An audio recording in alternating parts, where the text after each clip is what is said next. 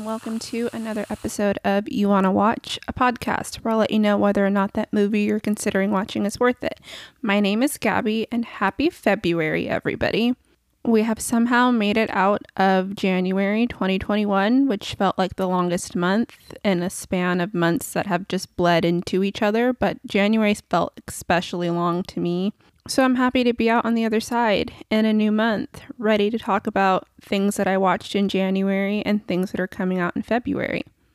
For today's episode, I want to try something new for me that I want to do at the beginning of every month, and that is give a sort of a recap of the movies that I watched in the previous month, because again, I've said this multiple times in this past few episodes, there are so many movies coming out right now that I can't keep track of all of them, one, and two, I am not going to be able to talk about everything that I watch in full detail.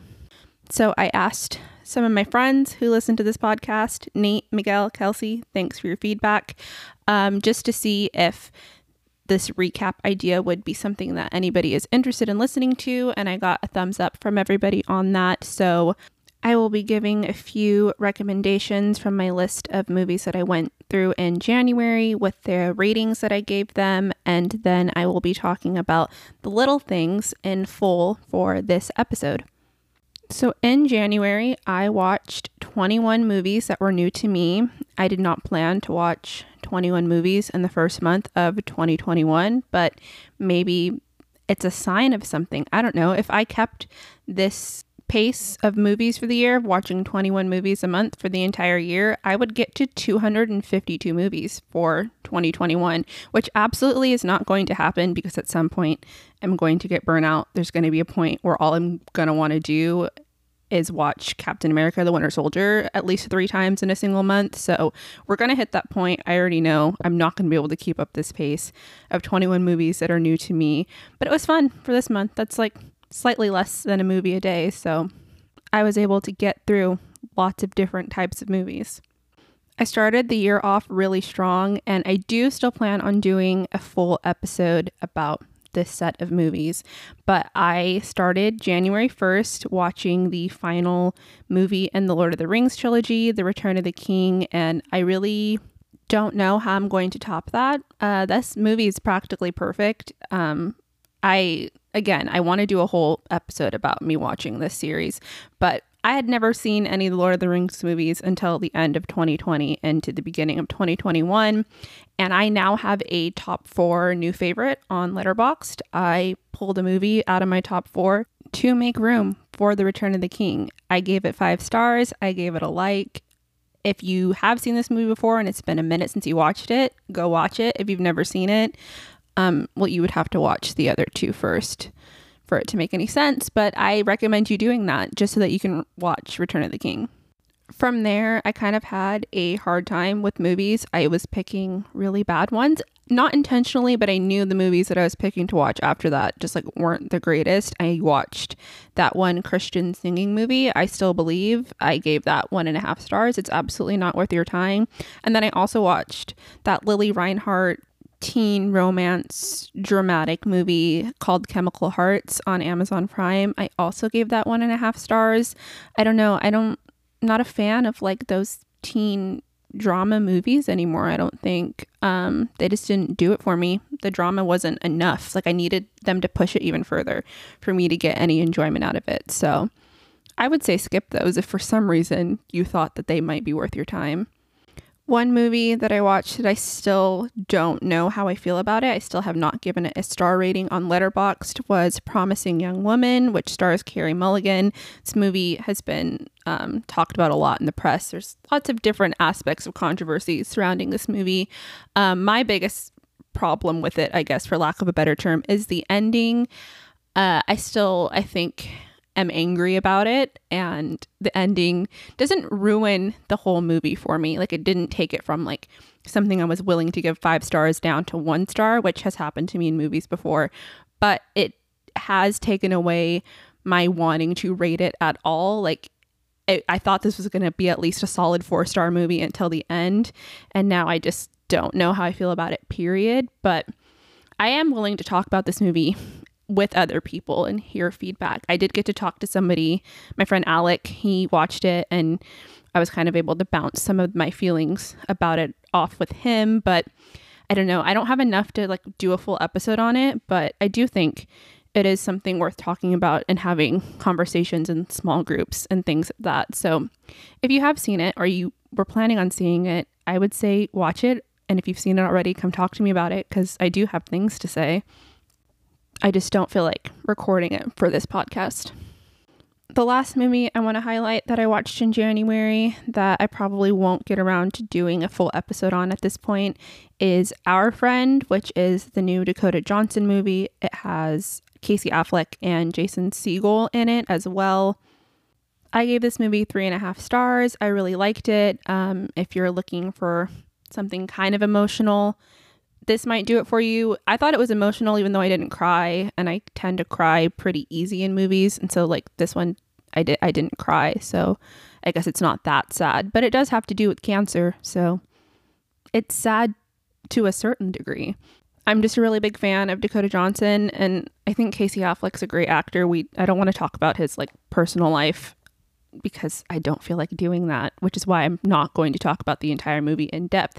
But the acting here, it's great all around. So if you were thinking about watching that and you want to drop $20 on the rental for it, God, that's so much money. Do it, I guess, though, because it's good. So those are just some of the movies that I got through in January that I haven't talked about on this podcast yet. So combined with the previous 3 episodes from this month and then that list, that's almost everything that I watched this month I've talked about. So hopefully there's something there that you might be interested in that you're now willing to check out, or I've convinced you to stay away from something that you already didn't think was for you. Now let's move on to the movie that I'm going to be talking about for this episode, and that is The Little Things, which is on HBO Max for the rest of February. And it's playing at theaters right now where theaters are open. It's one of those Warner Brothers movies that's getting a straight to HBO Max release plus theaters at the same time. The Little Things is classified as a neo-noir crime thriller, and it was written and directed by John Lee Hancock.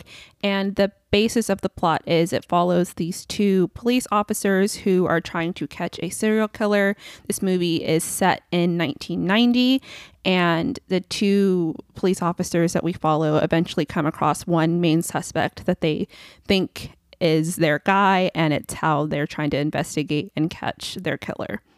The main draw to this movie is not the plot, even though police officer movies, crime dramas are a very, very popular genre. It's a very popular plot point in TV shows and movies, but the draw to this is not that plot. The draw is our cast. It is led by Denzel Washington and Rami Malek as our 2 police officers. And then, of course, Jared Leto plays our creepy suspect because he's not capable of playing literally anything else, it seems like, these days. And these names are honestly at this point some pretty heavy hitters. They've all been nominated for Oscars. Both Jared and Denzel have won Oscars. In Denzel's case, he's won multiple. And honestly, if you put Denzel Washington in a movie, people are going to go see it regardless of the plot. So they already knew what they were doing when they cast this movie. They knew that they had the draw, they had the hook. It didn't really matter what this was about. The people were going to come see it because of who was in it. And I think that both was a benefit and a drawback for this movie, because I was interested in it because of the cast, but also I do like crime movies. And so I was thinking that because this crime movie was going to have this good of a cast, that there was no way that it was going to be any sort of like predictable paint by the numbers, Law and Order episode type of thing. But that's exactly what it was. After I had tweeted that I watched this, I had somebody ask me what my thoughts were. And I said that it exactly what I think it is. It's a really long, drawn out, 2-hour-long Law and Order episode. And that was not taken well. That person was like, "Oh, that sounds absolutely awful." I'm out. And if that sounds awful to you, then honestly, don't watch this movie already. The movie opens with a scene of this girl who's driving on the highway, and she like notices that there's this car driving super like close up behind her, and she starts panicking. And so she starts making some not so great decisions. She starts doing things that you shouldn't do if you think somebody's following you. There's multiple things. I yelled at the TV while I was watching this opening scene because I wish she could hear me. I wish she was going to make some smarter choices. And honestly, with that right there already had told me where this was going to go. I knew then how this movie was going to play out. Every single one of our plot points and like twists, I'm putting in quotes, is very predictable. It's very like following a formulaic structure of how you think a crime movie is supposed to go. I don't think that there's anything super interesting being done here, which is the really disappointing part, because you have Denzel Washington in your movie and it's very clear that because of the script and how stilted everything is, that he's just phoning it in. He's not bringing anything to the table that you would expect from Denzel Washington. And we all know Denzel's good at playing a cop. Like, we should have all seen Training Day at this point. We should all know how good Denzel cop is. And here he's playing a like disgraced deputy. He's like working for Kern County, like sheriff department, but he was previously a big, huge detective for Los Angeles. And he ended up having to basically be forced to retire from that position because he had like some falling out from a case that he was trying to solve, and it was a different serial killer case. And his involvement to this new case that Rami Malek's character is leading the investigation for is that he's seeing some similarities in both of the cases. And so this is sort of his like redemption chance to solve both, not only this current case, but the ones that have like plagued his past. And even those terms that I'm using right now, like, it's so predictable. It's everything you've already heard before, which is just why I'm so disappointed. And then the other problem I have is with Rami Malek's character, and it just felt like they were in two different movies. Like, the way Rami chose to play his detective and the way Denzel chose to play his, like, they were not in the same movie. Like, I don't know what the director told each of them separately. I don't know which versions of the scripts, if they were given two different versions with the same lines, but like framed ever so slightly, that they could both be acting like they were in two separate movies. But I don't think their characters like played well together. And then we have to wait like 40 minutes into the movie to bring in Jared Leto's character. And our first look at him is exactly what you think it is. Like, it's, you can only see the back of his like greasy long haired head, and then he turns around and he's like deer in the headlights. Like, looks very creepy because it's exactly what they want to have happen. But it's just like, you knew that's exactly what was going to happen. There's nothing interesting being done here. And again, I wouldn't mind that because the cast is so good. Like, I could take a little bit of a boring dissolve cuts between scenes like I'm watching Law and Order if the acting behind it and the storylines and the dialogue are good. I'll take a boring movie if I like the rest of the aspects, but it was a boring movie and I didn't really like anything else. I called basically every single twist in this movie. I knew what was going to happen before it happened.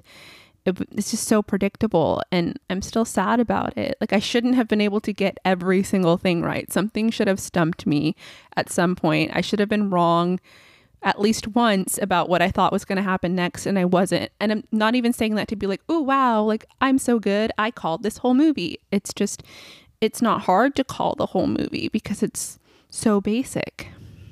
I've seen a lot of like YouTube videos and clickbaity reviews online of like explaining the ending of The Little Things, and you don't need the ending explained. I know those types of things get clicks, but you don't need it explained to you. They explain it like exactly scene by scene. They tell you exactly how it ends. There's no mystery, there's no questions, it is open-ended, but it answers the questions that you were asking. You just don't know exactly how they're going to go about in the future. But every question that you might want to ask, you get an answer for. And I personally think a little mystery is good. Like, I like to know who killers are at the end of movies, but I think sometimes if it's done really well, that it's fine if you don't know everybody's motivation, if not everything gets answered. In this movie, everything does get answered, so I didn't have that great of a time. Another aspect of this is that I keep getting promos for this movie. Like, I watched this Friday night. It came out on HBO on Friday, and I watched it Friday night. And in the past 2 days, I've gotten so many YouTube ads of promo clips for this movie, and they're always like combined with these little short headline reviews that say things like it's a taut and suspenseful crime thriller, or it's satisfying. And I'm like, it's absolutely none of those things. I'm sorry, but this is a Criminal Minds episode. It's a Law and Order SVU episode. There's nothing interesting happening here. And it's slightly too long too. Like, I don't think it needed to be 2 hours. It probably could have done the same thing in like an hour 35. This is sadly my first big disappointment of the year. I was entirely too excited for this movie for how boring and unsatisfying it ended up being for me. I only gave it 2 stars. I think if you have HBO Max and you do like these actors, like, and you're fine with it being boring, that it might be worth giving it a watch just to see if maybe it like strikes a chord different in you than it does in me. But honestly, there's so many other good movies that are out right now that you could be spending your time on. I don't suggest spending your time here. The next theater plus streaming release that HBO has coming is Judas and the Black Messiah, which I hope that I am not wrong for being excited about. It has Lakeith Stanfield and Daniel Kaluuya. So, I mean, I think I love Lakeith. I don't think I not liked him in anything I've seen. So if that's the only bright spot of that movie, I'm going to be okay. I'm going to have a good time. So that comes out February 12th. So expect that review in about 2 weeks. If you're looking for some other things to watch on HBO Max, I recently watched King of Staten Island, which is the like semi autobiographical Pete Davidson movie, which I ended up liking way more than I expected. I thought I was going to watch it and like hate watch it, but I had a pretty good time. So I would recommend giving that a watch. They also recently added The High Note, which is another Dakota Johnson movie. This one also has Tracy Ellis Ross. I watched that movie last year. I really enjoyed it. I also recently just watched the latest Godzilla movie because they released the new trailer for the Godzilla vs. Kong one that's coming out in March. I'm not saying I recommend that. I didn't have fun at all, but if you want to watch the new one and you care about Godzilla, I guess just know that it is on HBO. An animated film that is on HBO that I watched that I actually surprisingly liked was Spies in Disguise, which is the Tom Holland, Will Smith animated movie where Will Smith's character turns into a bird. That actually is a lot of fun. I would recommend that if you had heard about that and were interested in seeing what that was all about. Again, really, really fun, surprisingly for me, who doesn't enjoy lots of animated movies. The last recommendation I will leave you with is actually a TV show. It's The Flight Attendant, which has Kaley Cuoco in it. I can't remember if I've talked about this on the podcast before. I probably have. But if so, it's worth saying again. It's one of my favorite shows that I watched in all of 2020. It's so much fun from beginning to end. It's only about 8 episodes, I think, so it's not a big, huge time commitment. It's totally worth it. As a side note, TV show wise, though, I tried to watch the first episode of Industry on a recommendation from my friend Nate. And I'm not saying I didn't like it just before he yells at me, but I didn't finish the first episode. I had to like pause, and maybe I'll return to it. And also maybe I won't. But other people have said that it's good. So take that for what you will. In next week's episode, I will be talking about Malcolm and Marie, which drops on Netflix this weekend. That has Zendaya and John David Washington. I'm very excited about this. It was one of the first movies that they, like all of Hollywood, managed to film and finish right after COVID hit. So excited for that. Hopefully, I will be rewarded with a great movie. So stay tuned for that review, and I'll catch you next week.